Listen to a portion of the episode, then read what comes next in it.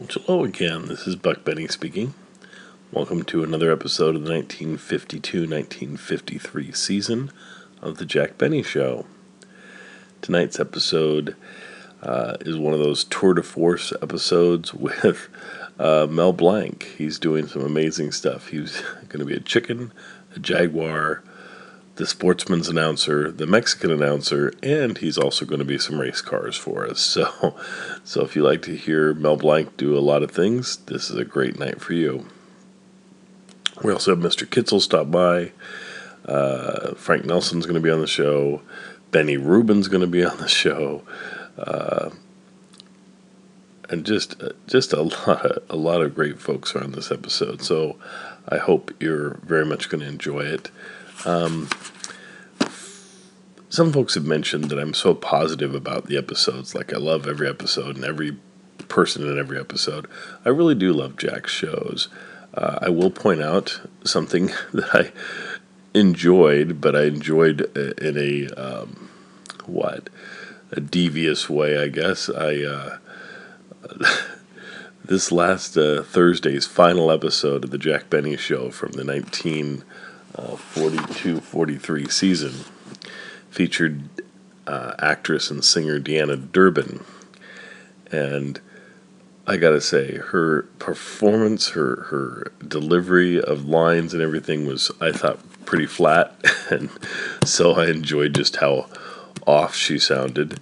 And then when she sang the song, it was one of the most incredible pieces of musical horror that I've ever heard. I just loved it because the I mean, it might have originally sounded great. I don't know. It's not my type of music to begin with. Um, but then on top of it, the fact that the sound was so off, it was just uh, total warble. if you haven't listened to it, you really need to just to hear how badly a song can truly sound. Um, so that was a mess. But uh, so I don't enjoy. I don't think everything's fantastic on Jack's shows. Uh, that certainly wasn't, but uh, but it was enjoyable just for the comedy, sheer comedy of it, because it was so bad. Um, anyway, I hope you're going to enjoy tonight's episode. We have a couple more uh, episodes before we run out for this season uh, in the 1952-53 season, and we have quite a few left in the 1940, uh, what is it, for 1947, 1948 season. Um, and we will see you next time for more great Jack Benny. The Jack Benny program, transcribed and presented by Lucky Strike. Friends, in a cigarette, nothing, no, nothing beats better taste. And remember, Lucky's taste better. Cleaner, fresher, smoother. Lucky's taste better. Cleaner, fresher, smoother. For Lucky Strike means fine tobacco, richer tasting, fine tobacco. Lucky's taste better. Cleaner, fresher, smoother. Lucky Strike, Lucky Strike. this is Don Wilson. As you know, friends, your enjoyment of a cigarette depends on its taste. That's right, nothing, no, nothing beats better taste. And Lucky's taste better. Cleaner, fresher, smoother. You see, Lucky's better taste really begins with the fine, light, naturally mild tobacco that goes into Lucky Strike. Yes, LSMFT, Lucky Strike means fine tobacco. Then, too, Lucky's taste better because they're made better. Made round and firm and fully packed to draw freely and smoke evenly. To make sure that you get Lucky's better taste in all its natural freshness, every pack is extra tightly sealed. Yes, Lucky's are fresher. Just smoke 'em and see. See what enjoyment you get from a cigarette that is made better to taste better and still has all its better taste when you smoke it because it comes to you fresh. So, friends, for all the deep down smoking enjoyment you want from your cigarette, be happy. Go lucky. Get the better taste of Lucky Strike and get it fresh. Lucky's taste better. Cleaner, fresher, smoother. Lucky Strike, Lucky Strike.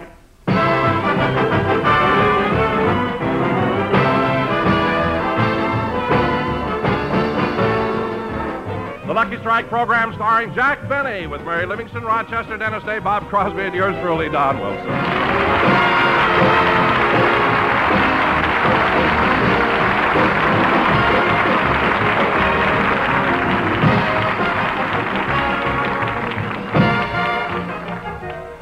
Ladies and gentlemen, the Lucky Strike radio show is usually rehearsed on Saturday mornings.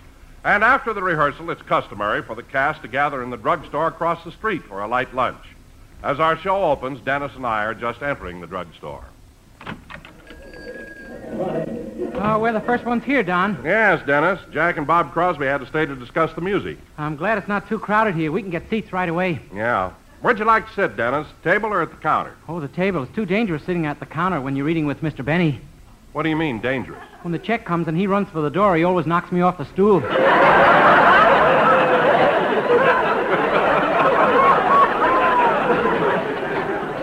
Let's sit over here at this table. Okay. Should we order our lunch now or wait for the others? Oh, I may as well wait. Okay. Hope they come soon. I'm so hungry I could eat a horse. That's what I had for breakfast. Hey, here comes Bob Crosby. Oh, Bob, Bob, here we are. Oh, hi, fellas. Jack will be along in a minute. I thought he was coming with you. Oh, he was, but he had to go back to his dressing room. He forgot his hat. Oh, for heaven's sakes. It's spring. What does he need his hat for? His hair was in it. Oh, here he comes now. Jack, Jack, we're over here. Oh, hi, kids. I didn't expect you to be at the table here. I thought you'd be sitting at the counter. I'm still black and blue from the last time. Hmm. Sit down, Jack. I'll call the waitress. No, let me call her, Don. I, I think she has a crush on me. Oh, Miss? Miss? What do you want, Mac?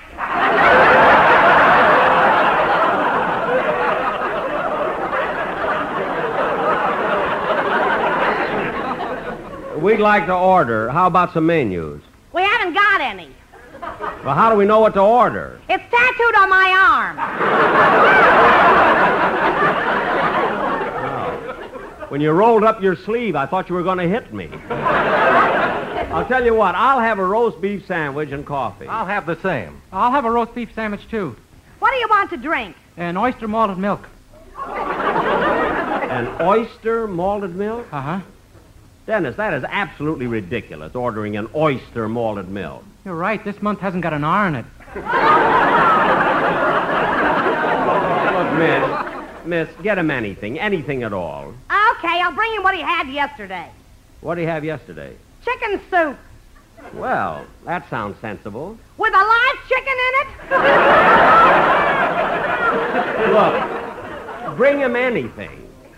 Will that be all? Oh, wait a minute. You haven't taken my order, miss. Oh. What'll you have, Titanic?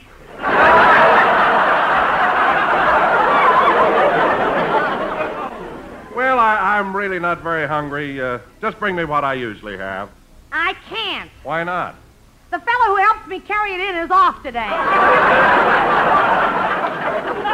Well, then just bring me a ham sandwich and a Coke.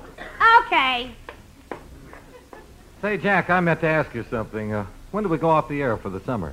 Oh, Bob, we do our last radio show next Sunday. Oh, gee, I hope I don't forget. Forget what? To wake Remley up and tell him to go home. Yeah, don't forget, I don't want to pay the janitor for dusting them all summer. By the way, Bob, what are the boys in the band going to do during their vacation? Well, Charlie Bagby's going back east to his brother's farm, and Fletcher is taking an auto trip around the country, and my drummer Sammy is going to Leavenworth for three months. Le- Leavenworth Prison? Mm-hmm. You see, he's Willie Sutton's summer replacement.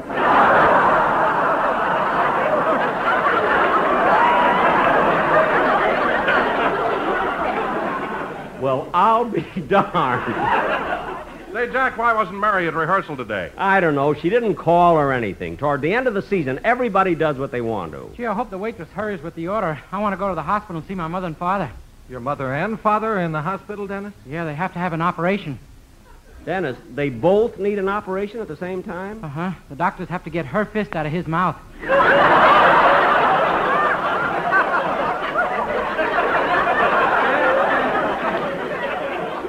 What? Yeah, and it's all your fault. My fault? Last week I decided to quit your show and I was talking it over with my mother. Well, how does your father fit into this? He took your side. Oh, and that was when your mother. Yeah, for years she's been telling Papa, one of these days, one of these days, and this time, pow, right in the kisser. Dennis, I don't believe one word of it. Here's your grub.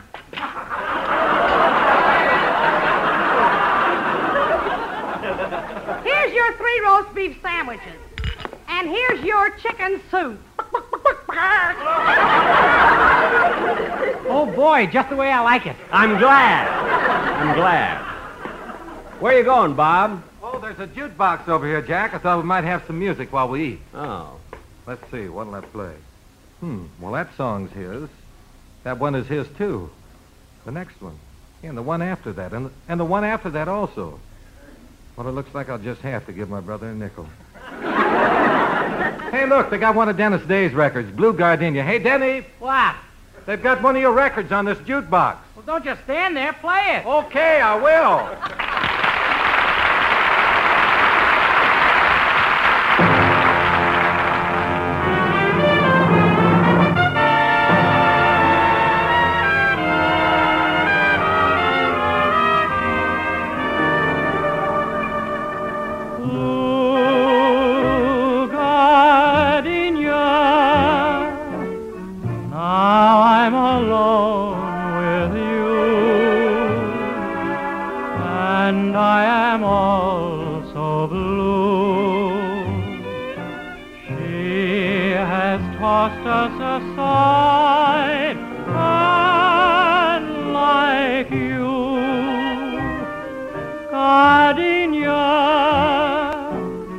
Once I was near her heart after the teardrops start.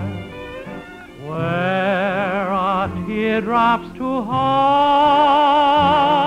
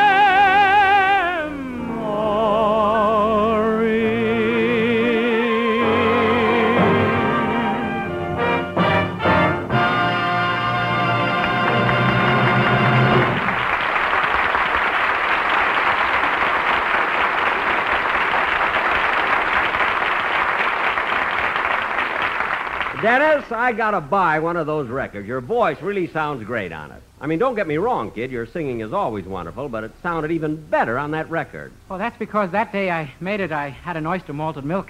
Oh, quiet. Well, everybody's finished. Uh, I'll get the check. Oh, no, no, Bob. I'll take the check. Oh, Don, let me take it this time. Bob, I, I really think I ought to pay the check today. No, Don, I feel that I should. Well, I feel I should. Why are you so quiet, Dennis? You cheap or something? huh? Gee, I was just going to ask you the same thing. Well, you fellas, you fellas settle the check. I'm going home. Me too.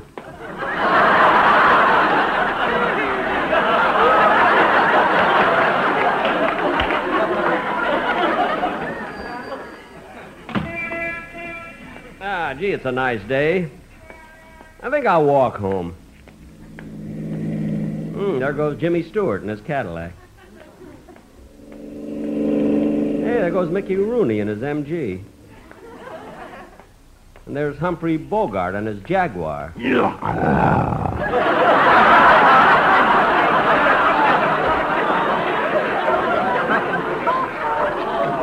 You ought to keep that thing on a leash. When you say I beg your pardon, then I'll come back to you. When you ask me to. Hey, look at that theater marquee. The new picture that just opened up. Fort Ti, starring George Montgomery. I wonder how many people know that George Montgomery's married to Dinah Shore. I found out when he slapped my face. hey, wait a minute. This Fort Ti is one of those new three-dimensional pictures. Gee, I haven't seen a 3D movie yet. The show isn't too long. Maybe I got time. Well, there's the doorman standing in the theater lobby. He ought to know how long the picture is. I'll ask him. Excuse me, sir. How long is this show? I don't know.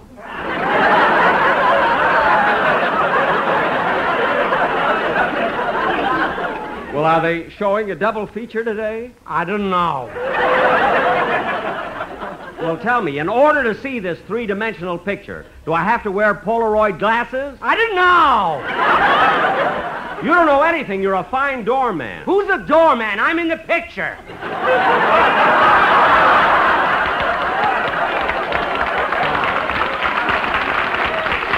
I'll see it later in the week. See, that 3D fascinates me. I think I'll. Hello, Mr. Benny. Why, Mr. Kitzel!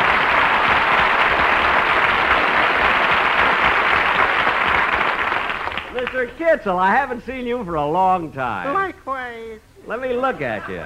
Gosh, you look wonderful. Where, where'd you get that deep tan? Well, this is from my new job. I'm a lifeguard by Santa Monica Beach.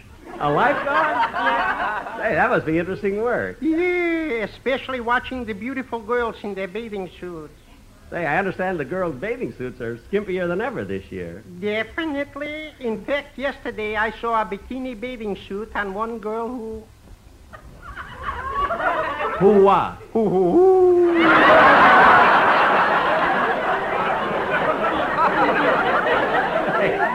Know, those girls in the bikini bathing suits must have everybody staring at them. You say that all the men on the beach look like Eddie Cantor. I see what you mean. Tell me, Mr. Kitzel, have you saved many people from drowning? Dozens. In fact, this is how I first met my wife. Oh, you rescued her? Mm, unfortunately. Mr. Kitzel, you're joking. Joking, he says. I finally figured out that she really wasn't drowning. This was just a trick so she could meet me and I could marry her. What makes you think she did a thing like that? Who else goes swimming in a bridal gown? No. Yeah, she kept yelling, help, lifeguard, justice of the peace.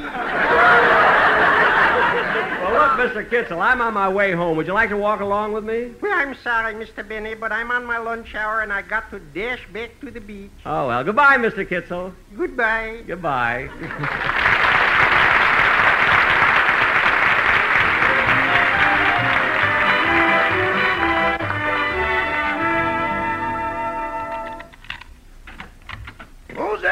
Oh, it's me, Rochester. Were there any calls when I was gone? Yeah, the phone was ringing all day. There were calls from Dorothy, Harriet, Hilda, Peggy, Ellen, Bonnie, Judy, Jeanette, Charlotte, Betty, and Mervyn. Mervyn? That one was for you.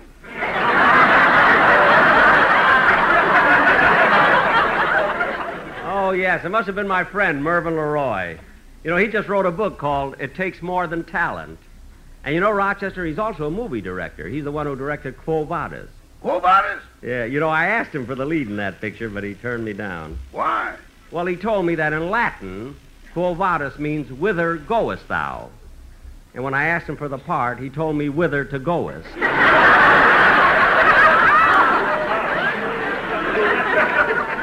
but he's still my friend. By the way, Rochester, did the mail come? Yeah, but there wasn't much. Just a magazine. Let's see. Oh, it's the new copy of Look. Hmm, this article ought to be interesting.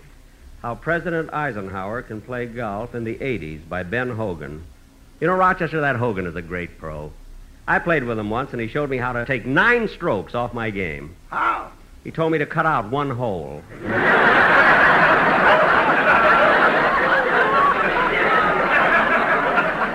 A par three yet. Well, I think I'll go in the den and read it. Mr. Benny, aren't you going to listen to the Na- Indianapolis Auto Race? It's on the radio now. Oh, gee, I'm glad you reminded me. I'll read this later. Gee, I hope I can still hear the race. It's usually so exciting.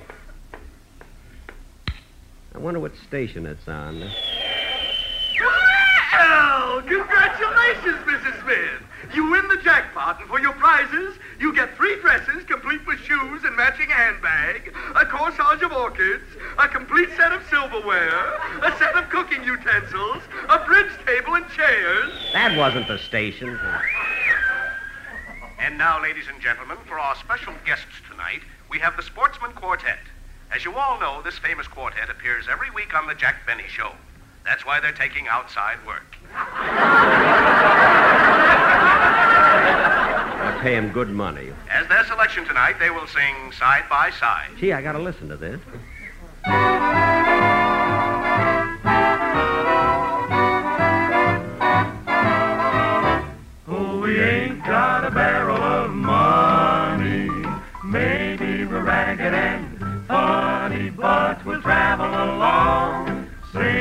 Song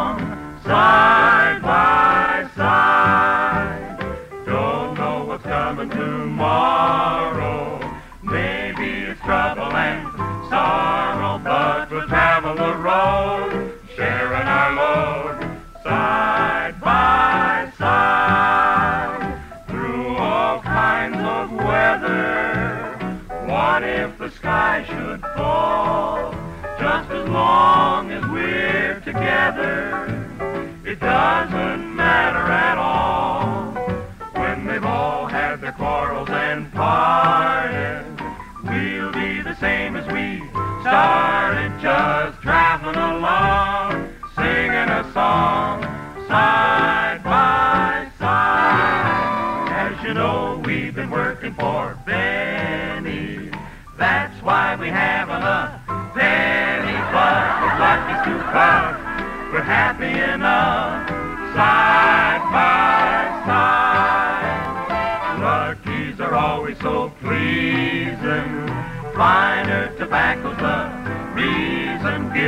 Lucky's and Natch, or on a match, side by side. Lucky Strikes taste better, cleaner and fresher too. Lucky Strikes are so much smoother. You find a smoke, it is true. Don't delay, now's the time to be starting. Light up a pack or a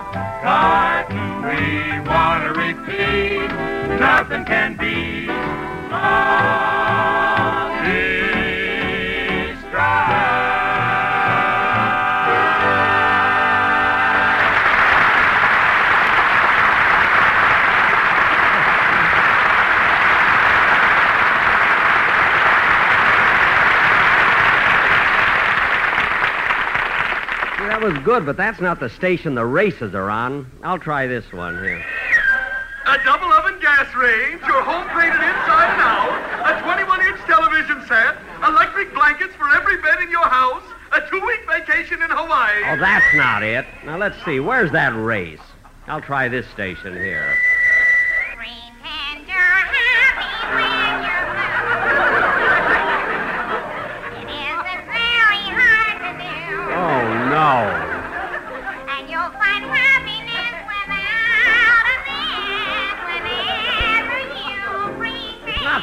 Station either. Maybe I passed it back here somewhere.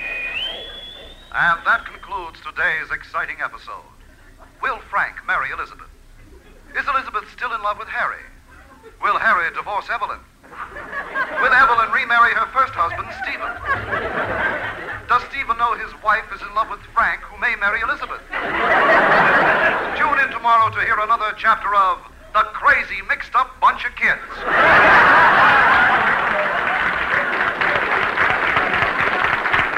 Why, why can't I get the right station here? Senor, senores y Oh, for heaven's sake. This is Station X, This is you not know, the your races. musical Mexican station. Today is our pleasure to present some music from our sister country, the United States. And here is the most popular song in America today. Sing it, Pedro. Peppermint Fancy's leaf fruit. Buy a peppermint fan. Oh, for heaven's sake. Why can't I get the races? Rochester, answer the phone, will you, please, while I try to get the races? Yes, sir. Hello, Mr. Benny's residence, star of stage, radio, and television. Rochester, you forgot about movies. They forgot about him. What? They told him whither to goest. Well, that I don't understand at all. I'll get Mr. Benny for you, Miss Livingstone. Thank you. Oh, Mr. Benny, it's for thou. Oh, stop. Hello? Hello, Jack. This is Mary. Well, it's nice of you to call. You know, you missed rehearsal. Yes, Jack, but I wasn't feeling well, so I went to the doctor. Gee, I didn't know that. Is there anything wrong? Well, the doctor isn't too sure, but he says I may have to have my appendix out. Gosh. And, Jack, the reason I'm calling is because an appendix operation is kind of expensive, and I thought you could help me. Mary. Mary, you mean you want me to. Why not? You took your own out.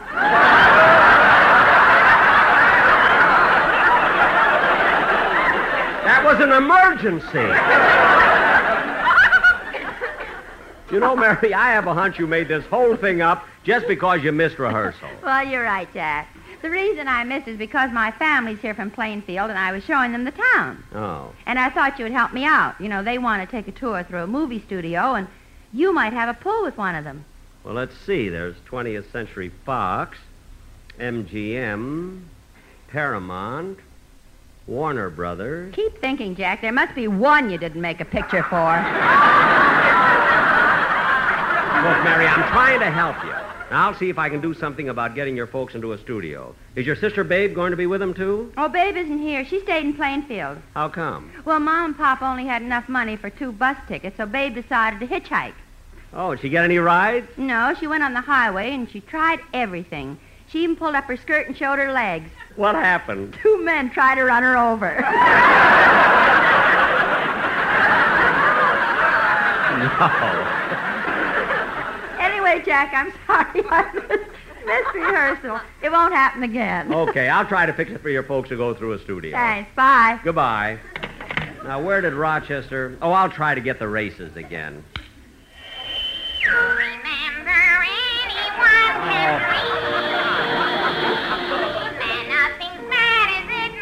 Oh, no, you don't. A 12 carat diamond ring, an ankle length chinchilla coat, a pearl necklace, a brand new convertible, a swimming pool installed in your yard. Why can't I get the races?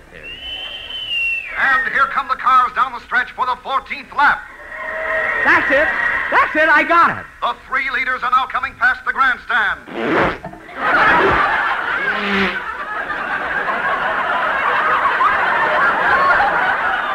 Gee, they're going fast.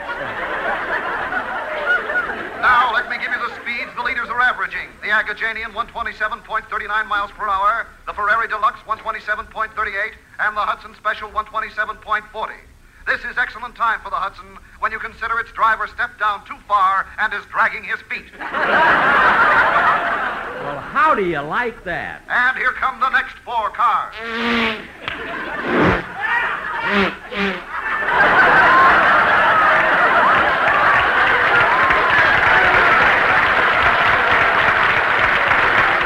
God, what a race!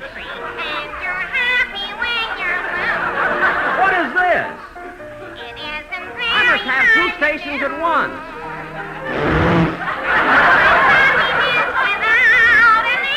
I can't figure out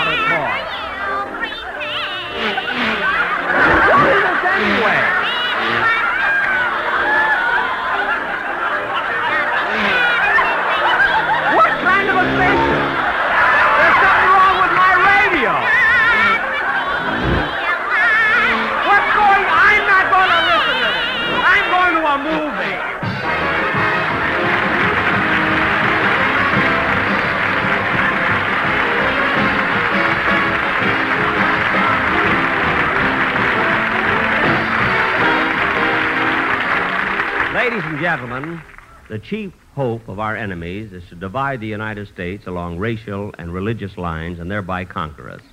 Let's not spread prejudice. A divided America is a weak America. Through our behavior, we encourage the respect of our children and make them better neighbors to all races and religions. Remind them that being good neighbors has helped make our country great and kept her free. Thank you.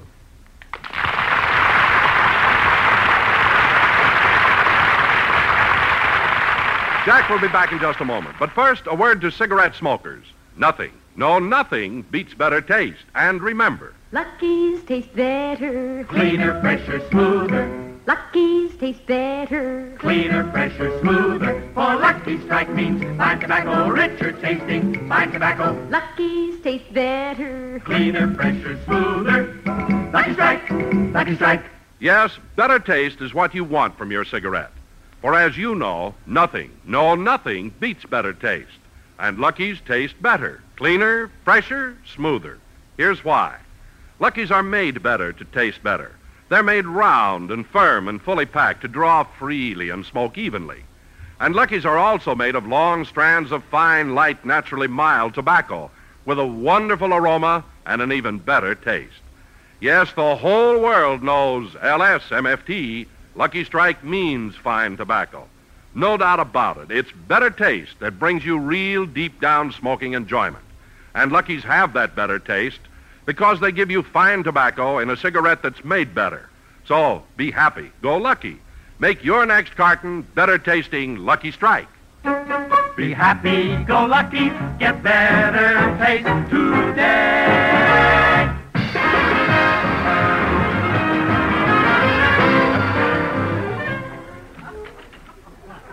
How'd you enjoy the picture, boys? All was fine, Rochester. It was pretty long, though. I'll have your dinner ready soon. Okay, I'll turn on the radio and listen to the news. The Yankee Stadium, the Super Chief, the Empire State Building, Philadelphia, and a Hoover vacuum cleaner complete with Herbert Hoover. What taxes that woman will have to pay.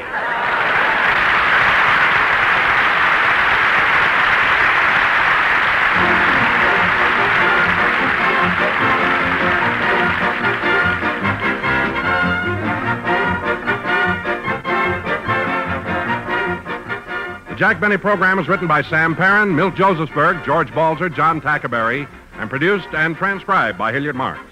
Be sure to hear The American Way with Horace Heidt for Lucky Strike every Thursday over this same station. Consult your newspaper for the time. The Jack Benny program is brought to you by Lucky Strike, product of the American Tobacco Company, America's leading manufacturer of cigarettes.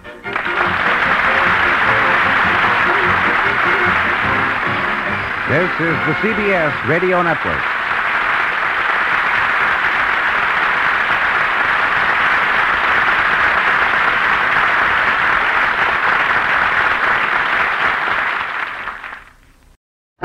RCA Victor, world leader in radio, first in recorded music, and first in television, presents transcribed the Phil Harris Alice Faye Show.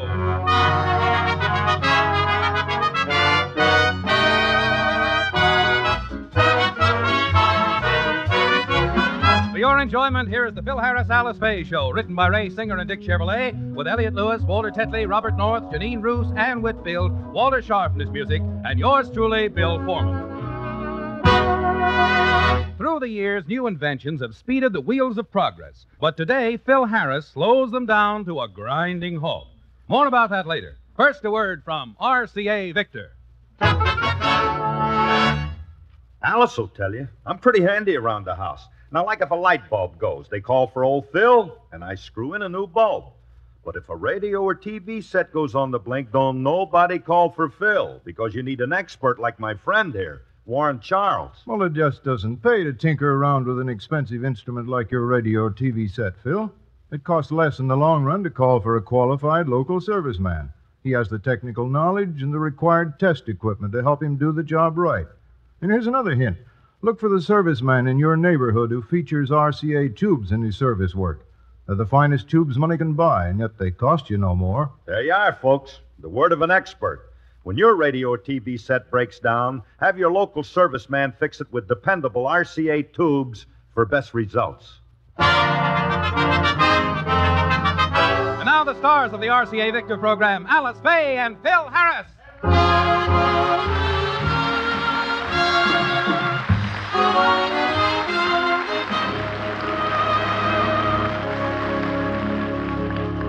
Last week, Phil called Mr. Scott of RCA Victor and told him he was coming down to see him about the renewal of his radio contract for next year.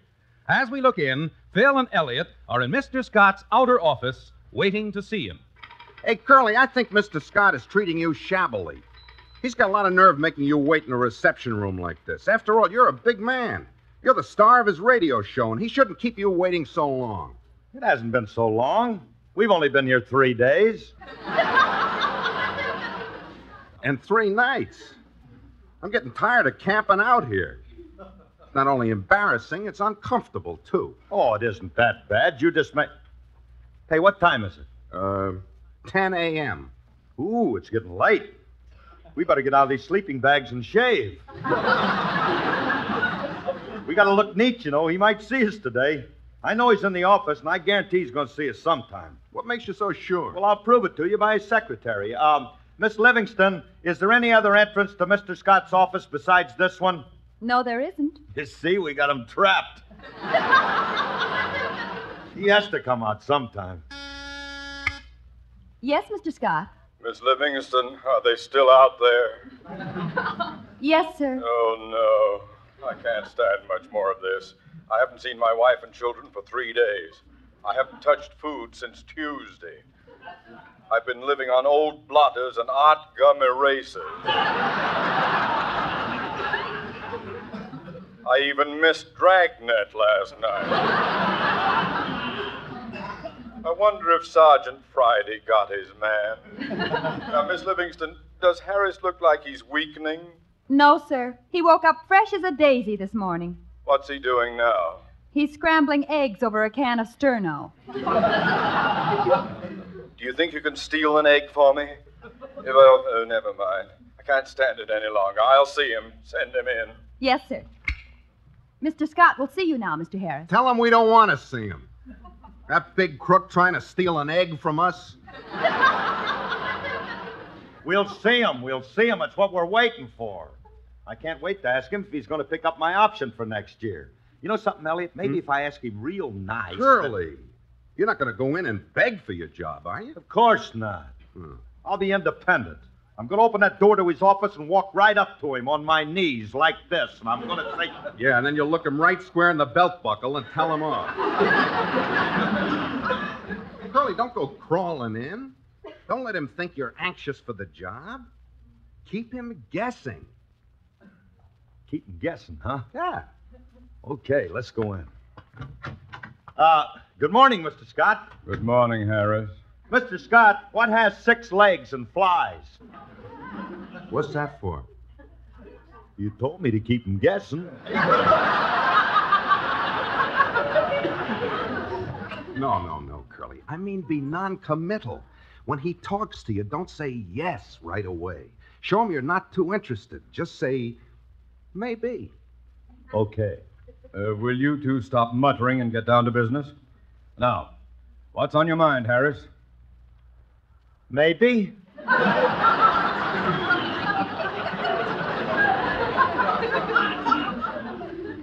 Well, that's a nice, stupid start. Shall we go on from here? What did you want to see me about? Oh, uh, Mr. Scott, it's about my contract. I hear that you want to renew my radio show for next year. Where did you hear that? A little birdie told me. Next time you see that birdie, kick him in the pin feathers. He's lying to you. Oh, you're just kidding me, Mr. Scott. You know something? You're a smart businessman, and you won't let me go. Only a dope would miss the chance to sign Phil Harris for next year. And one thing about you, sir, you're not a dope. No. Who told you that? He does that good, don't he? Look, Mr. Scott, I'm not going to beat around the bush any longer. I want just one answer. You want me for next year? Not particularly.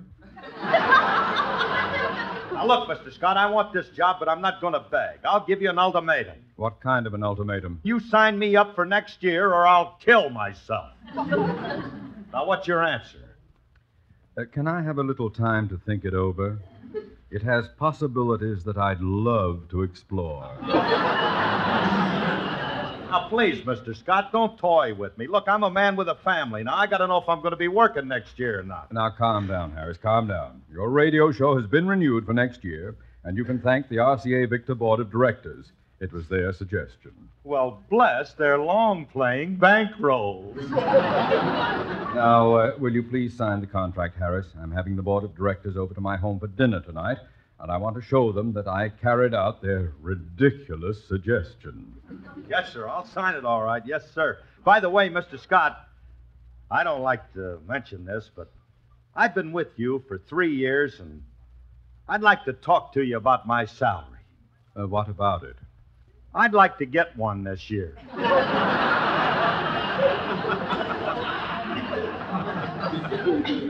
Now, why do you need a salary, Harris?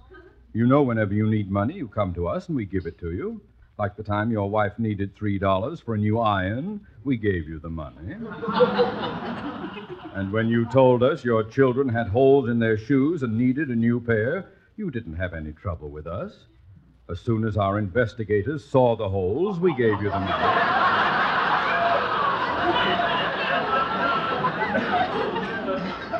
Oh, you're very kind to my family, sir, but it's very degrading to me personally. Every time I buy a new suit, I have to take the board of directors along to okay the price. It's very embarrassing to get a fitting at Jim Clinton's with all them guys feeling the material. Well, uh, Harris, perhaps we'd give you a salary if you showed more interest in the company, like our other employees. They're always making suggestions for the improvement of our products. That's why our products are tops. Oh, we know that, don't we, Elliot? Oh, yeah. RCA Victor makes the best tops in the country. they spin good. All right. Mr. Scott, maybe I have been a little negligent, but I assure you that from now on I'm going to do nothing but think of ways to help RCA Victor. Come on, Elliot. We got a lot of work to do. So long, Mr. Scott. So long, Mr. Scott. Where are we going, Curly? We're going home and figure out some way to keep our sponsor, and I think I know just the way to do it. Yeah? I'm going to record a hit tune for him, and I've got just the tune. Come on, Elliot. I'll sing it for you on the way home. Oh, good.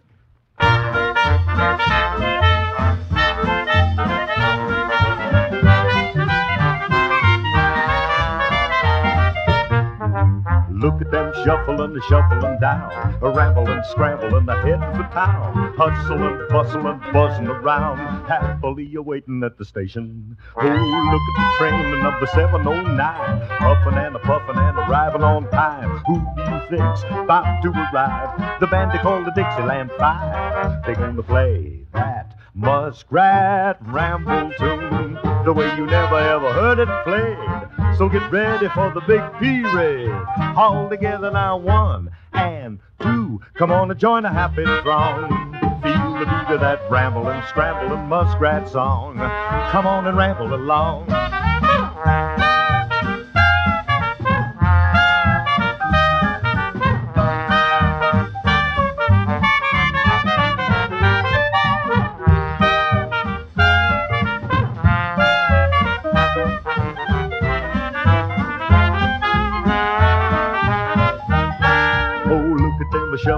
Shuffling, down. Oh, look at the band parading all over town. Look at the happiness going around. Everybody's up and celebrating. Oh, look at that drummer entertaining the gang. Clinging and clanging with the bing and the bang. Changing the town from dead to alive. The band they call the Dixieland Five. They're gonna play that muskrat ramble tune. You better get your reservations planned in person for the one night stand. All together now, one and two. Come on and join a happy throng.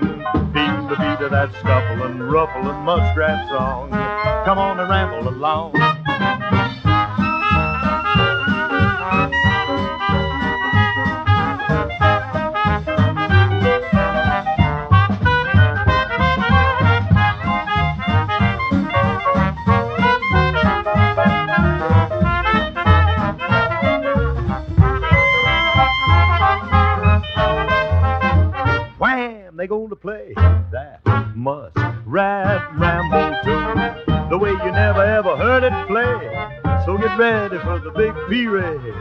All together now, one and two. Come on and join the happy throng. Feel the beat of that rambling, scrambling muskrat tune. Come on and ramble along.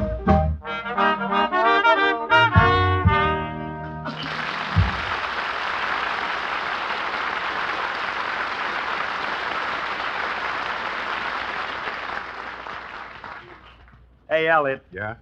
We're home, man. Gee whiz, it's good to be home again after three days. Poor Alice. I bet she's been lonesome without me. Come on, let's get in the house. All right. Hey, Alice. The love of your life is here, darling. Leave two quarts and a pint of cream, dear. Oh, I gotta buy her a cow. what kind of talk is that, Alice? It's me. It's your husband. Oh, I knew it was you, Phil. I'm only kidding. How did you make out with Mr. Scott? What kind of a contract did you sign? Just one of the best. I got everything just the way I wanted it. Did you get a raise? Oh, yeah. Next year he's allowed to buy a suit with two pair of pants. with options for a vest. All right, all right. Phil, aren't they ever going to give you a salary? Now, honey, don't worry. Mr. Scott said they might consider it if I showed a little more interest in the company and came up with some ideas for him. I'd give anything in the world if I could think of something, just something. Hey, honey, why don't you speak to my brother William? He always has such good ideas. You mean Wee Willie Fay, the inventor of the fiberglass tuning fork? he couldn't think of a way to get Oh, out of Alice, Alice. Oh, I couldn't wait to get over here to tell you the good news. Guess what happened to me? Your oatmeal cookies won first prize in the bake-off. Don't be a Weisenheimer. I've invented something. You invented something, Willie? In this box is one of the greatest inventions of all times. I've invented a portable ice making machine. Ooh, isn't that peachy? Why don't you stop, Willie? They've already got an ice making machine. It's called a Dairy Queen. It makes them cones with the curl on top. They're delicious, and they Uh, keep. no, uh, no, no, Philip. My machine makes ice cubes. I don't care what your. Ma- ice cubes? Doc, you just struck a nerve. Elliot, this boy's starting to make sense. Why, yes. This is the kind of an item that our hot little breaths have melted quite a few of. Hey, Willie, did you say that this machine is portable? Hey, that's right, sis. And you don't need electricity or gas to run it. This machine contains a secret chemical compound. When you push this lever, a chemical reaction takes place which causes ice cubes to be formed. Amazing. Astounding. How many cubes will this little machine make, Willie? Uh, well, there's enough chemical compound in here now to make over a hundred thousand cubes. Just think, Philip, a hundred thousand ice cubes. Do you know what that means? Sure. Let's see. At 10 cubes to a nice pack, you got a cure for over 10,000 hangovers. Oh, I should have known better than to talk to you. Mm, Come, Alice, let's go into the other room and I'll explain it to you. Um, I'm going to take this machine to RCA and let them put it on the market as a home appliance. You know he's got something there, Curly? Certainly, I know, I know. Here I am looking for an idea for RCA, and that little twerp comes in with it. I wish I had the brains to think of something like this. Curly, you underestimate yourself. You have more brains than Willie. You can invent a machine just like that one and bring it to RCA before he does. How? Steal his.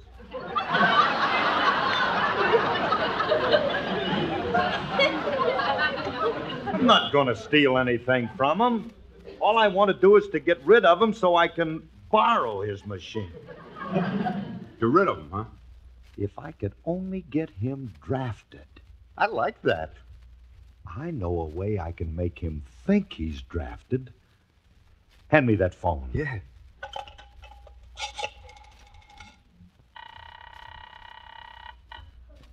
Operator, Oh, uh, operator, there seems to be something wrong with my phone. Would you ring me back, please? very well, sir. Hang up, please. What are you doing that for, Curly? Don't you get it? When the operator calls back, the extension phone in the living room will ring, and when Willie answers it, I'll tell him it's his draft board calling. Good. Hey, make it sound urgent, Curly. Tell him he's got to come down right away so he'll leave his invention here. Just leave it to me. Hello? Hello? Hello, uh, is Mr. William Fay there? Speaking. Who is this? This is your draft board. Where have you been, you naughty boy? You? What, what, what, what do you mean, where have I been? I didn't receive any notice to report to my draft board. You didn't? Goodness, you must feel neglected. But don't you fret. If you'll come down here right now, we'll make it up for you. Well, if it's my time, I'll be glad to go. Stout fellow. I'll get down here right away. Yes, sir. It worked, huh, Curly? Like a charm. Shall we go on and see Willie off? Let's. Come on. Willie, hey, Willie, where are you? I want to talk to you about this. Uh... I don't have time now, Philip. I have to leave. Where are you going? I just received a call from my draft board, and I have to get down there right away. No. You mean you've been called to the colors? I can't believe it.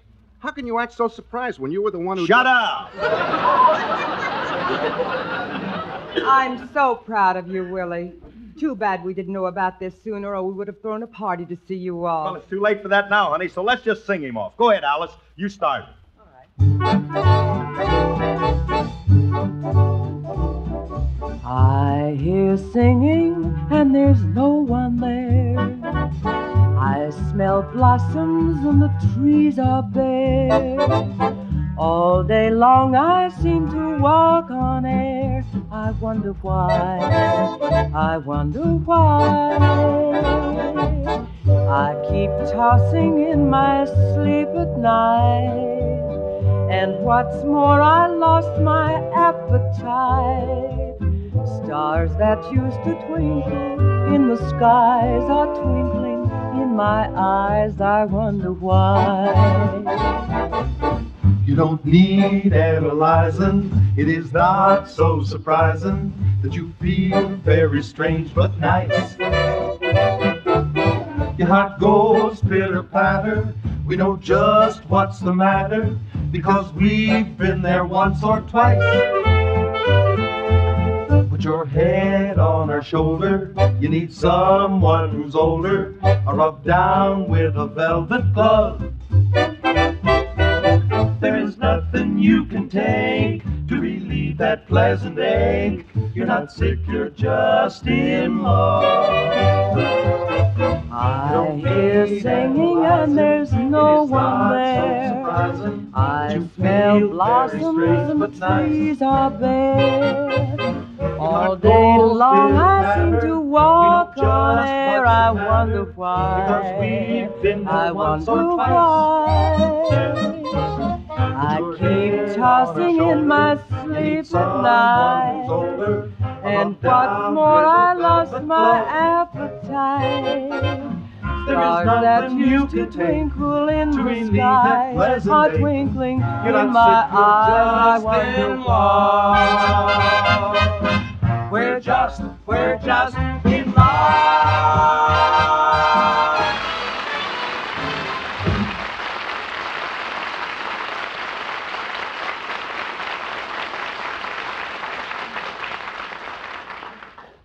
Know, Alice, while you were singing, I've been thinking. Yeah? You know something? It's a shame. Willie comes up with this wonderful ice machine he was going to take to RCA Victor, and now it's just going to sit there and rot. Yes, yes, it does seem it. Say, I've got an idea, Phil. Why don't you take it over to RCA for him? Alice, that's a splendid suggestion. you know, something that never occurred to me. I'm going to do it right now. Mr. Scott's having the board of directors over to his house for dinner, and then they can all see it. Oh, good. And by the way, Willie left the blueprints of the machine with me. I'll go upstairs and get them. Yeah, you do that, honey. She goes along good with a gag. Oh, it's a lot easier than I thought. Hey, Curly, let's get the machine over to Mr. Scott's house. Wait till he sees these little ice cubes come pouring out. Wait a minute, wait a minute. How do we know that the ice cubes come pouring out, pouring out? We never saw this thing work. We better test it before we take it over. I don't want to make a fool of myself when I get there. Okay, let's test it. Hey, Curly, what's this little pail for? That there? Yeah. Well, that must be to catch the ice cubes. That's cute. Let's see now. Willie said to turn it on, you push a lever down. Uh oh, here's the lever. I'll push it down, shall I? Yeah, go ahead, push. Hey, listen. Hear it? It started. Yeah. I don't see no ice cubes coming out. Well, maybe it takes a little time. Yeah, you know? No, I see what's wrong, Curly. It's vibrating and the lid on top is loose. Keeps jumping up and down. Yeah, that must be it. This thing is probably supposed to be airtight, huh? Must be. I got an idea. I'll just sit on the lid and hold it down. You get up there. There. Hey, that did it. There goes my first ice cube.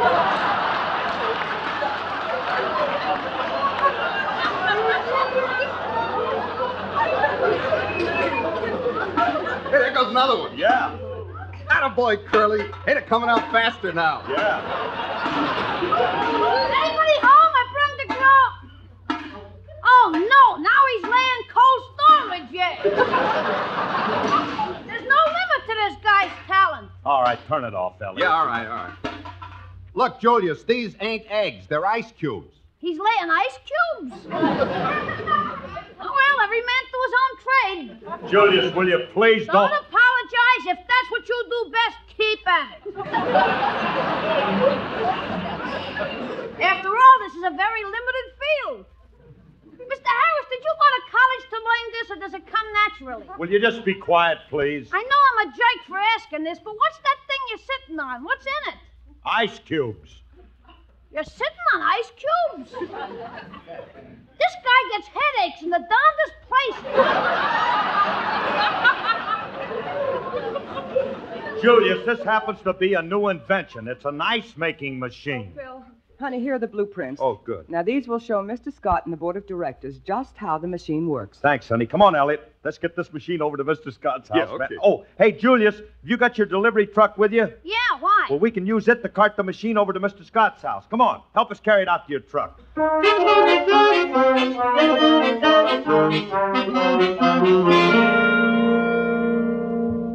Harris, what's the idea of bursting into my house like this? I signed your contract.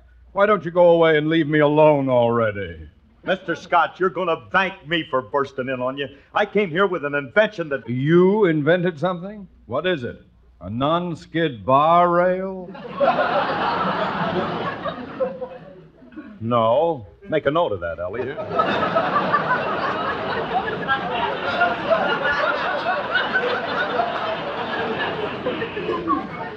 Mr. Scott, this is an ice cube making machine. And wait till your board of directors sees this work. Now, please, Harris, my board of directors are inside having dinner, and I don't want to disturb them. Oh, no, no, we won't disturb them. They can keep on eating while I demonstrate. Julius, carry the machine over and put it on the table in front of the dining room. Right. Harris, Harris, Look, you... are going to thank me for this, Mr. Scott. Elliot, yeah, open the dining room doors. We're Right. ready. Gentlemen, uh, your attention, please. Now, gentlemen, I have here a machine that makes 100,000 ice cubes. But look, rather than talk about it, I'll let you see it work. Julius, when we turn the machine on, you keep counting and show Mr. Scott, huh? Right. All right, Elliot. Start the machine. Okay, Curly. One, two, three, four, How about that, Mr. Scott? Watch it work. six, Well, I'll be done. Ice cubes are coming out. Why, Harris, this is a great invention. Elliot, you can turn it off now. RCA will certainly be interested in seeing. Oh, Elliot, I said you could turn it off now. I got a message for you, Scotty. What? When I forced the lever down to turn it on, it snapped and I can't turn it off. But you've got to turn it off. Ice cubes are starting to pour into the dining room. Harris, do something. I'm trying, I'm trying.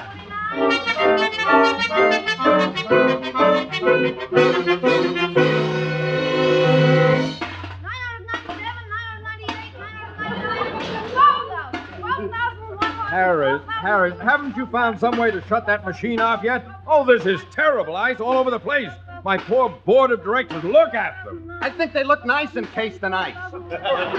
They're all frozen stiff like statues. Look at that one with his coffee cup halfway up to his mouth. I like the one who's about to light a cigar. Will you idiots do something? My house is being ruined. It can't take much more. My dining room, living room, kitchen, and den are filled with ice. Well, don't get excited. You still got two bedrooms and a half a bathroom to go. Keep counting, Julius. We may set a record tonight.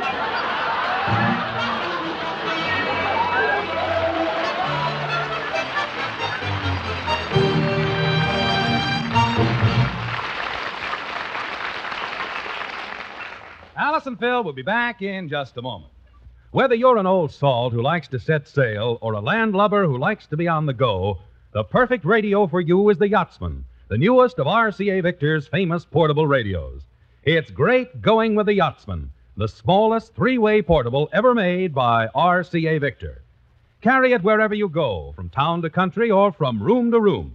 But don't let its small size fool you. The tone you get from the Yachtsman is big and full. That's because the Yachtsman has RCA Victor's exclusive Golden Throat tone system, the perfected balance of amplifier, speaker, and cabinet. The Yachtsman operates on batteries and also on AC or DC current. So it's ideal as a second radio around the house, too. Plug it in and listen while you work or play. Let the kids enjoy it in their own room. Keep it on your bedside table. It's handsome enough to fit in anywhere. The Yachtsman comes in a choice of four color combinations.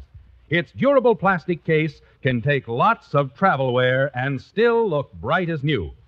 Drop into your RCA Victor dealers and see the Yachtsman, the newest portable radio by RCA Victor, world leader in radio.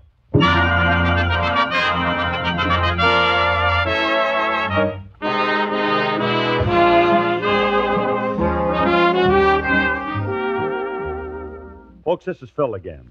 The summer months are here, and you'll all be out on the road, driving to the beach or to the mountains. Drive carefully, no matter where you go, and you'll be sure to make the return trip. One careless moment can mean years of regret. It can result in your death or the death of your loved ones. Don't speed or try to beat out the other fella. Take a tip from the guys who spend most of their time on the highway, the professional truck drivers. They know that little courtesy on the road can pay big dividends in lives saved. Don't be in a hurry to get where you're going. It may take you a little longer to get there, but you'll get there. Thanks, and good night. Good night, everybody. Included in this program transcribed were Janet Waldo and Gale Gordon. The part of Julius was played by Walter Tetley. No matter what size or make of portable radio you own, remember it's only as good as its batteries. So be sure your portable runs on batteries that have been specially designed for radio operation. RCA batteries. The best way to make sure is to do business with the expert who knows radios inside and out, your local radio service dealer. When your radio needs new batteries, be sure to have your local dealer install the batteries that have been engineered for longer listening hours. RCA radio batteries.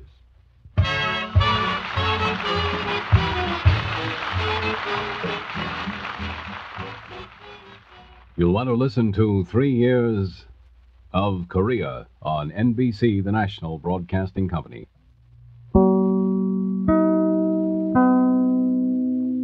Well, hello again. This is Buck Benny speaking. Welcome to the final episode of the 1942-1943 season of the Jack Benny Show.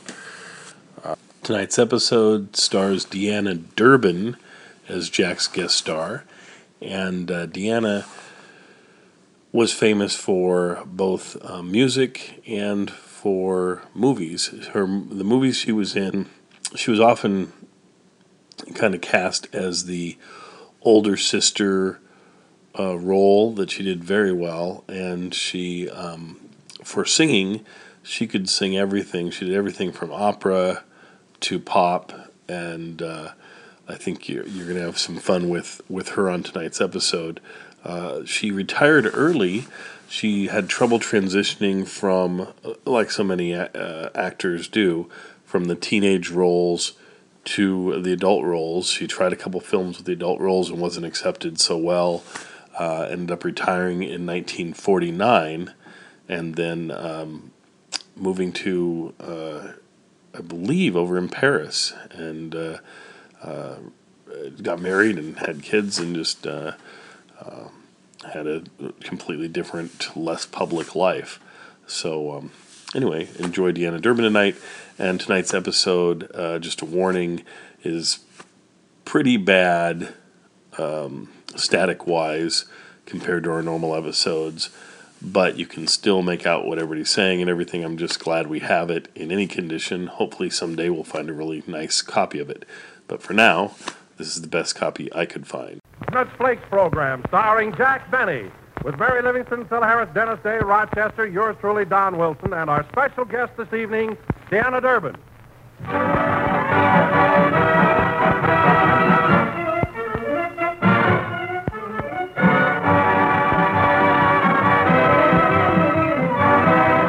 Ladies, are there by any chance icebox raiders in your home?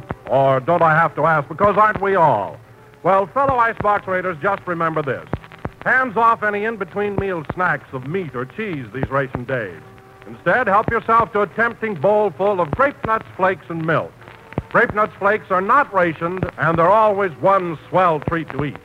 It's the distinctive malty rich grape nuts flavor turned out in crisp, toasty brown flake form. And you'll find grape nuts flakes just as grand tasting at mid afternoon or midnight as they are for breakfast. So now, a wise word to you homemakers. If you'd saved on ration foods all around the clock, always plan to have on hand several of those big 12 ounce economy size packages of thrifty, appetizing grape nuts flakes.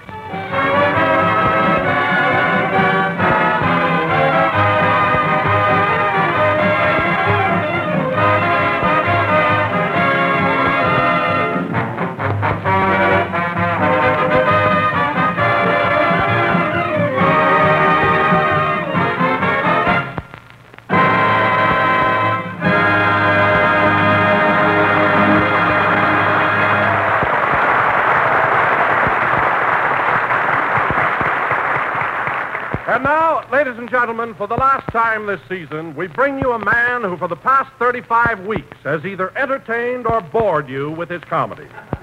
Hmm.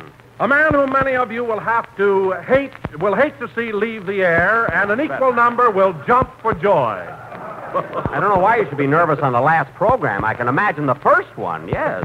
Go ahead, Don. Well, so here he is, folks. A man the whole world is anxious to hear, but on the other hand. Never mind, Jack Benny. Applause.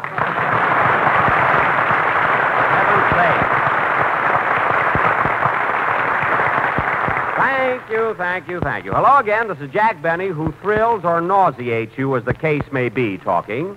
And just think, Don, this is the last time this season you'll be putting your sweet, lovable boss on the pan. Oh, that's right, Jack. Time certainly flies. It sure does. What a season we've had. 27,000 miles of travel, playing camps from San Diego to Bangor, Maine.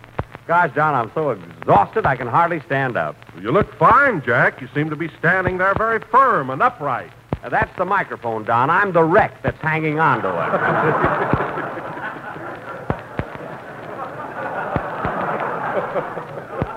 I tell you, Don, if I didn't have starch in my underwear, I'd fall right over. what a season. Well, Jack, we younger members of the cast feel the strain, too. Wait a minute, Don. What do you mean, you younger members of the cast? I'm not much older than you are. Oh, you must be, Jack, because I remember when I was just a child in Denver. My mother used to take me to the Orpheum Theater to see you.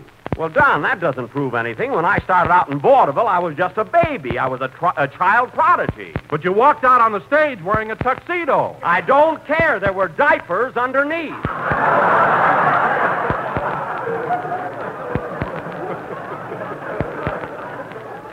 and that flask on my hip had a nipple on it. but getting back to our programs this year, Don, we sure have covered a lot of territory. Chicago, Baltimore, New York, Montreal. Oh, speaking of Montreal, Jack, didn't you borrow $5 from me during our visit there? Then Ottawa, Toronto, and back to Chicago. I said, didn't you borrow $5 from me during our visit to Montreal? Then Camp Custer, Michigan, and finally home again. What a trip. I said, didn't you borrow $5 from me in Canada? Yes, and as soon as I get some Canadian money, I'll pay you back. oh, hello, Mary. Am I glad to see you? Hello. Say, Jack, what are you yelling at Don for? Well, in the first place, I didn't like the introduction he gave me. Let me ask you something, Mary. Do I bore people? Certainly. Who said you didn't? Nobody said I didn't. He said I did. Oh. Oh. Say, Jack, I bet you're glad we're going off the air tonight. You really look worn out. I am tired, Mary. Radio is a pretty tough grind. Well, it's tough for all of us. That is tougher on me. You don't have to come in till noon on Sundays, but I got to be here at 8 a.m. when the when the orchestra boys rehearse. Well, it's your own fault. Why don't you let somebody else sell them coffee and donuts?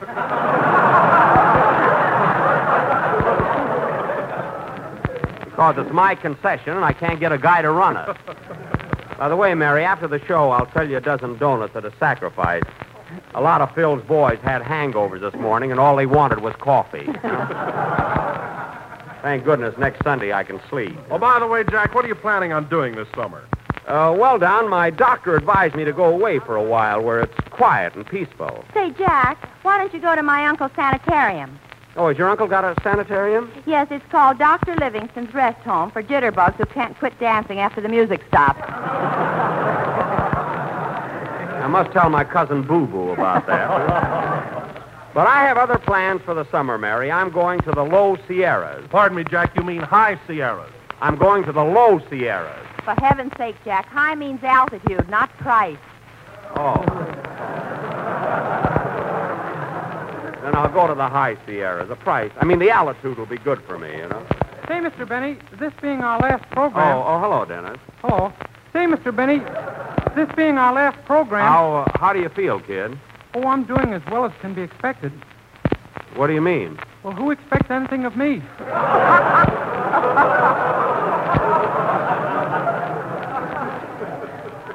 Oh, that's that's right. Now, uh, what uh, what did you what did you want, Dennis?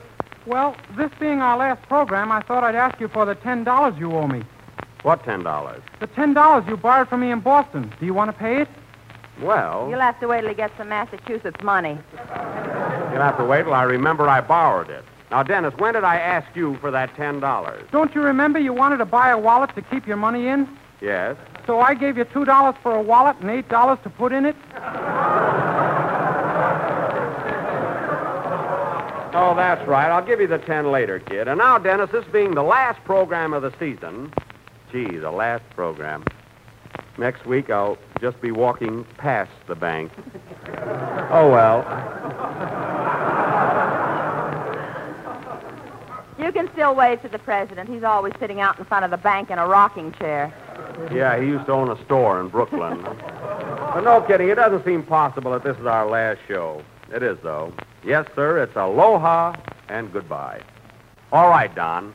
Aloha and goodbye. Oh, Jack, not on our last broadcast. Don, aloha and goodbye. But this one is so obvious, a child could figure it out. Don, read what I wrote.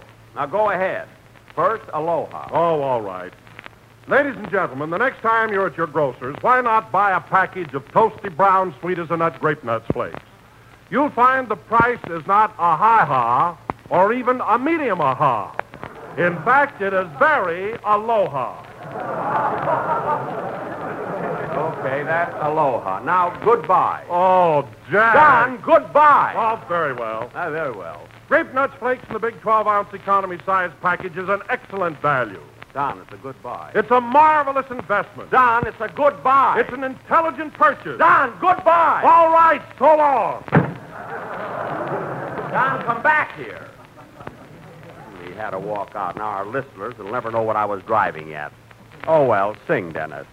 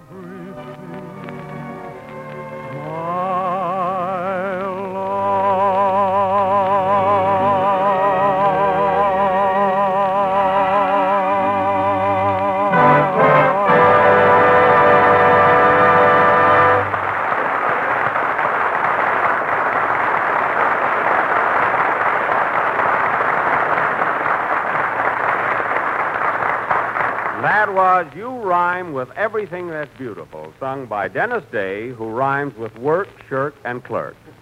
And now, ladies and gentlemen. Hey, Mr. Benny, I just thought of something. What is it? How come we're going off the air tonight and Fred Allen is staying on the radio for four more weeks? Well, I, I think I can explain that to you, kid. You see, Fred Allen's sponsor figures that Allen ought to stay on the air until he gets a laugh.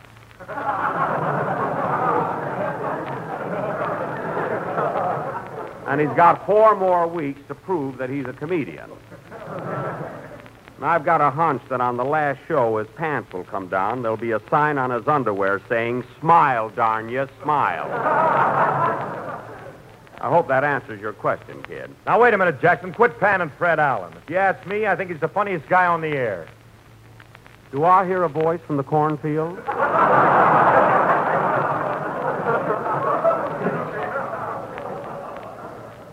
What was that you just said, Phil? I said that Fred Allen's the funniest guy on the air. Oh, yeah? And he's a great ad libber. Many a time I've seen him stand up on the stage and reel off gags without no script. Without no script, huh? Phil, let me ask you something. When you noticed Allen standing there without any script, did you also notice that he kept his right hand in his coat pocket? So what? He's got a joke book there that's printed in Braille.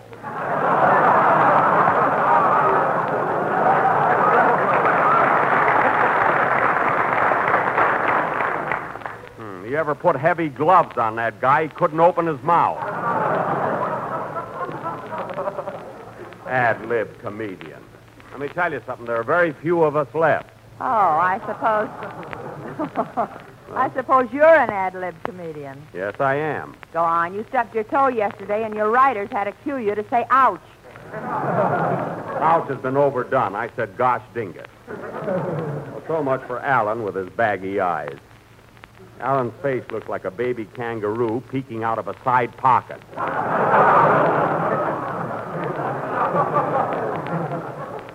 Now, where were we? Uh, don't forget the special poem I wrote for our last broadcast. Oh, yes, let's get that over with, too.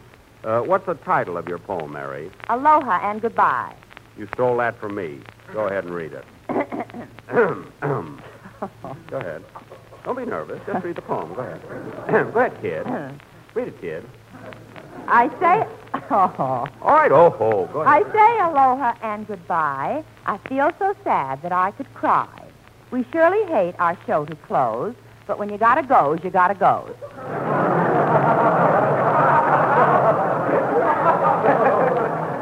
Nice rhyming there. We have traveled near and far. We've traveled by plane. We've traveled by car. And I guess that you have heard, we have even traveled by bird. By bird. We took the, The lark, lark to to San San Francisco.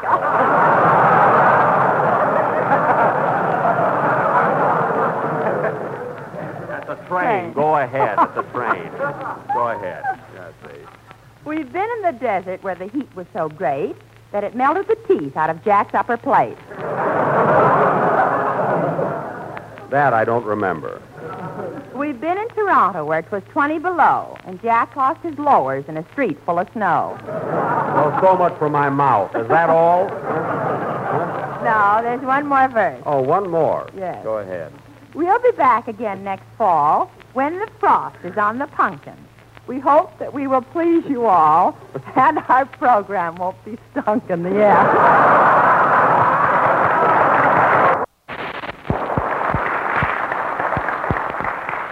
Thank you. Thank you very much. Well, Deanna, I'm awfully glad you dropped in on us tonight. Gosh, I, I haven't seen you since you were a little girl working on Eddie Cantor's program. Hmm, that was quite a while ago. Yes, it was. Yeah. See, remember how I used to drop in at rehearsal once in a while and, and hold you on my knees? Uh, don't try it now. Oh, I, I won't. I won't. I, and here you are on my program. Deanna, do you like working with me as well as you did with Eddie Cantor? Oh, yes, Jack. Of course, you're much younger than I expected. I just love this girl. what, uh, uh, what was that? What was that you said, Deanna? I said you're much younger than I expected. Well, You must have expected Trader Horn. Oh, be quiet. Oh, by the way, Deanna, you know the members of our cast, don't you? Mary, Phil. Sure. Hello, Mary. Hello. Hiya, Diana. That's Deanna. He never gets the name right. Look at that. and this is Dennis Day, our singer. Say hello to Miss Durbin, Dennis. Hello. Hello, Dennis. Hello. Hello, Dennis. Hello. Dennis, say something. Get going. Will you marry me, Miss Durbin?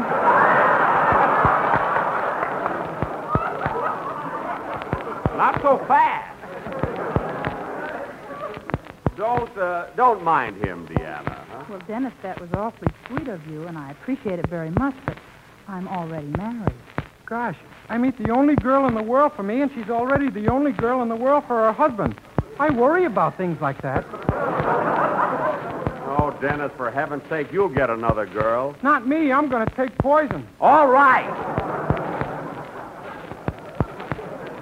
By the way, Deanna, you may not be aware of this, but I nearly played opposite you in your latest picture, Hers to Hold.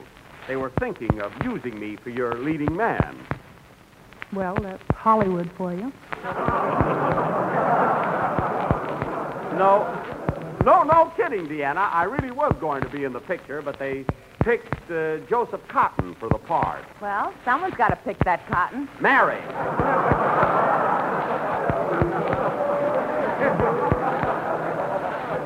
Cut that out. Well, Deanna, we're all anxious to hear you. Uh, well, Sulky Pants is back.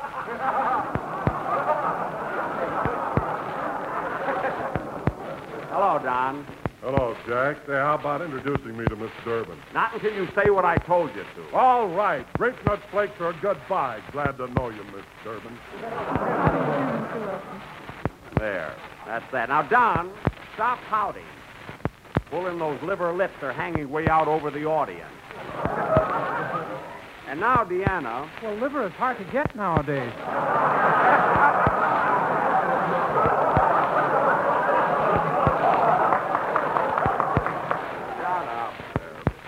Uh, now, Deanna, we're all ready and anxious to hear your song, so. Uh... Oh, darn, that's probably Rochester calling about the party. What party? You know what party. I'm giving a farewell dinner for my whole gang and several big movie stars.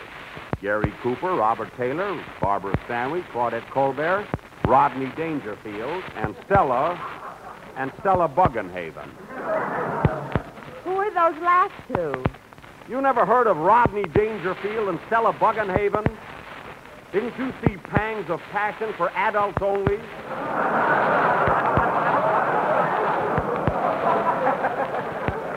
Go to the movies once in a while, sister. I'm coming, I'm coming. Hello? Hello, Mr. Benny. This is Rochester.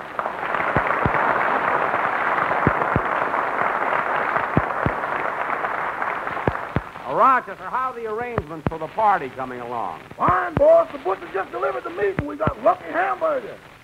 What do you mean, lucky hamburger? I found a horseshoe in it.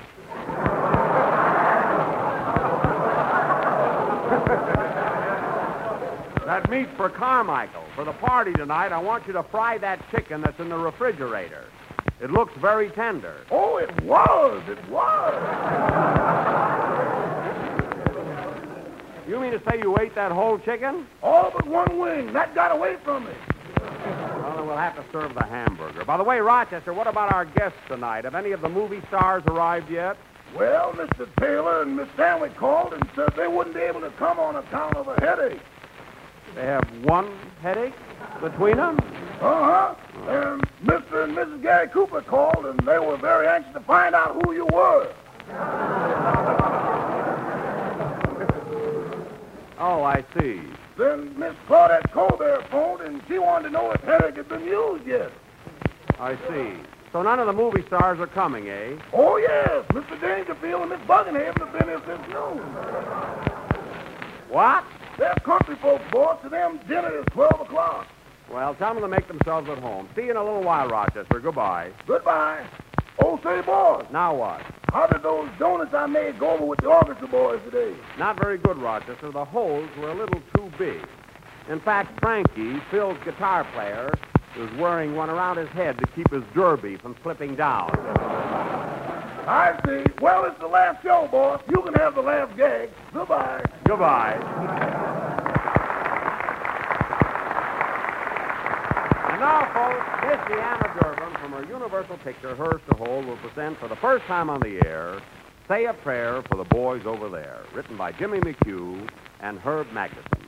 Go ahead, Deanna.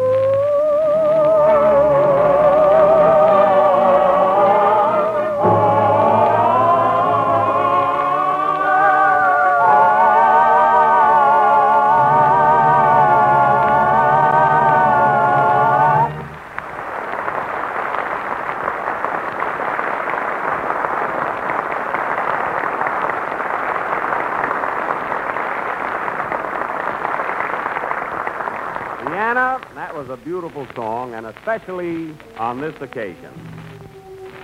Not long ago, folks, we looked upon Memorial Day as a day of painful memory from which time had removed the pain and left only beauty. But this Memorial Day is different. Today, Valley Forge and Bull Run and Gettysburg and Chateau Thierry come marching out of the past and we see them clearly again. Because marching at their side are the men of Bataan and Pearl Harbor and Corregidor and Wake. Someday, time will er- erase the pain of the memory of Bataan and Pearl Harbor, as it once erased the pain of Verdun. But tonight, the gold stars are too new and bright, the wounds in our hearts too fresh, and the pain too sharp to forget. And thus, Memorial Day becomes more than a roll call of our honored dead. and a roll call more of the living. And the living must step forth to answer, and they must say, all these men from 1776 to 1943, they died for me. So let me work and let me buy the bond.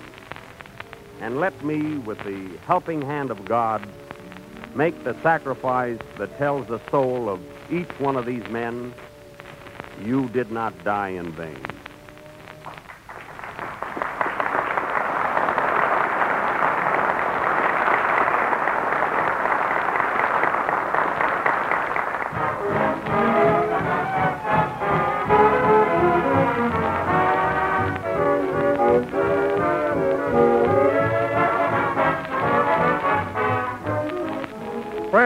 Say our government's nutrition program, the Basic Seven, is our springboard to good health. For the Basic Seven, the seven different groups of foods our government urges us to eat every day, was created to ensure a better fed and hence more efficient America. And the Basic Seven is a program that's as simple and workable as it is wise. For instance, one Basic Seven food that's plentiful, thrifty, and not rationed is whole grain cereal. And that spells crisp, toasty brown grape nut flakes, or whole grain Basic Seven cereal. Now, milk and fruit are also Basic Seven foods. So when you serve malty rich grape nut flakes with milk and luscious fruit, you're getting three foods from your daily Basic Seven in one nourishing, grand tasting dish. So help yourself to better health. Do as Uncle Sam asked live by the Basic Seven. And so we come to the end of the last program in this Grape Nuts Flake series, and we'll be with you again next fall. I want to thank Deanna Durbin for her gracious appearance here tonight. Also, my appreciation to our listeners for their many years of sharing our program with us. Thanks to my cast and my writers, Bill Morrow and Ed Beloin. Happy summer to everybody. Good night, folks.